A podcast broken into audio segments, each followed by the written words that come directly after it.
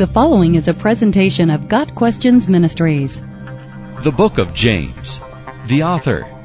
The author of this epistle or letter is James, also called James the Just, who is thought to be the brother of Jesus Christ.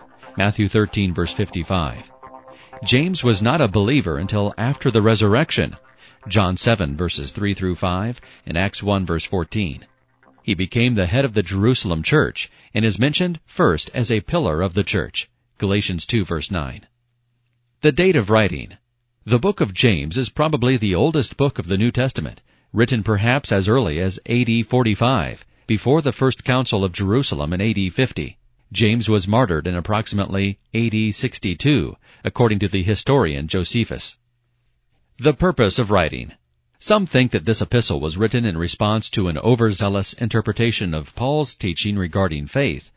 This extreme view, called antinomianism, held that through faith in Christ, one is completely free from all Old Testament law, all legalism, all secular law, and all the morality of a society.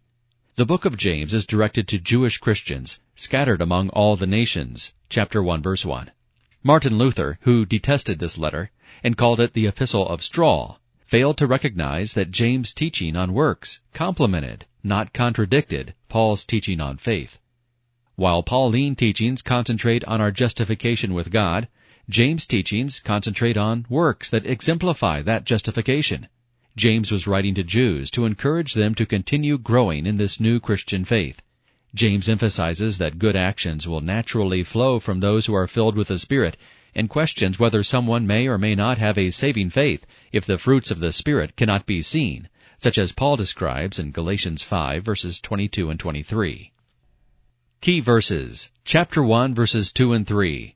Consider it pure joy, my brothers, whenever you face trials of many kinds, because you know that the testing of your faith develops perseverance. Chapter 1 verse 19. My dear brothers, take note of this. Everyone should be quick to listen, slow to speak, and slow to become angry. Chapter 2 verses 17 and 18. In the same way, faith by itself, if it is not accompanied by action, is dead. But someone will say, you have faith, I have deeds. Show me your faith without deeds, and I will show you my faith by what I do. Chapter 3 verse 5. Likewise, the tongue is a small part of the body, but it makes great boasts. Consider what a great forest is set on fire by a small spark. Chapter 5, verse 16b. The prayer of a righteous man is powerful and effective. A brief summary. The book of James outlines the faith walk through genuine religion, chapter 1 verses 1 through 27. Genuine faith, chapter 2 verse 1 through chapter 3 verse 12, and genuine wisdom, chapter 3 verse 13 through chapter 5 verse 20. This book contains a remarkable parallel to Jesus' Sermon on the Mount in Matthew chapters 5 through 7. James begins in the first chapter by describing the overall traits of the faith walk. In chapter 2, in the beginning of chapter 3, he discusses social justice and a discourse on faith in action. He then compares and contrasts the difference between worldly and godly wisdom and asks us to turn away from evil and draw close to God. James gives a particularly severe rebuke to the rich who hoard and those who are self-reliant. Finally, he ends with encouragement to believers to be patient in suffering, praying and caring for one another, and bolstering our faith through fellowship. Connections. The book of James is the ultimate description of the relationship between faith and works. So ingrained in the Mosaic law and its system of works were the Jewish Christians to whom James wrote that he spent considerable time explaining the difficult truth that no one is justified by the works of the law. Galatians 2 verse 16. He declares to them that even if they try their very best to keep all the various laws and rituals, doing so is impossible. And transgressing the tiniest part of the law made them guilty of all of it, because the law is one entity, and breaking one part of it is breaking all of it. James 2 verse 10. Practical application.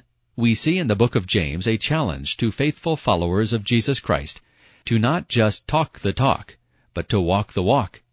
While our faith walk, to be certain, requires a growth of knowledge about the Word, James exhorts us not to stop there. Many Christians will find this epistle challenging, as James presents 60 obligations in only 108 verses. He focuses on the truths of Jesus' words in the Sermon on the Mount and motivates us to act upon what he taught. The epistle also puts to rest the idea that one can become a Christian and yet continue living in sin, exhibiting no fruit of righteousness. Such a faith, James declares, is shared by the demons who believe and tremble. Chapter 2 verse 19. Yet such a faith cannot save because it is not verified by the works that always accompany true saving faith.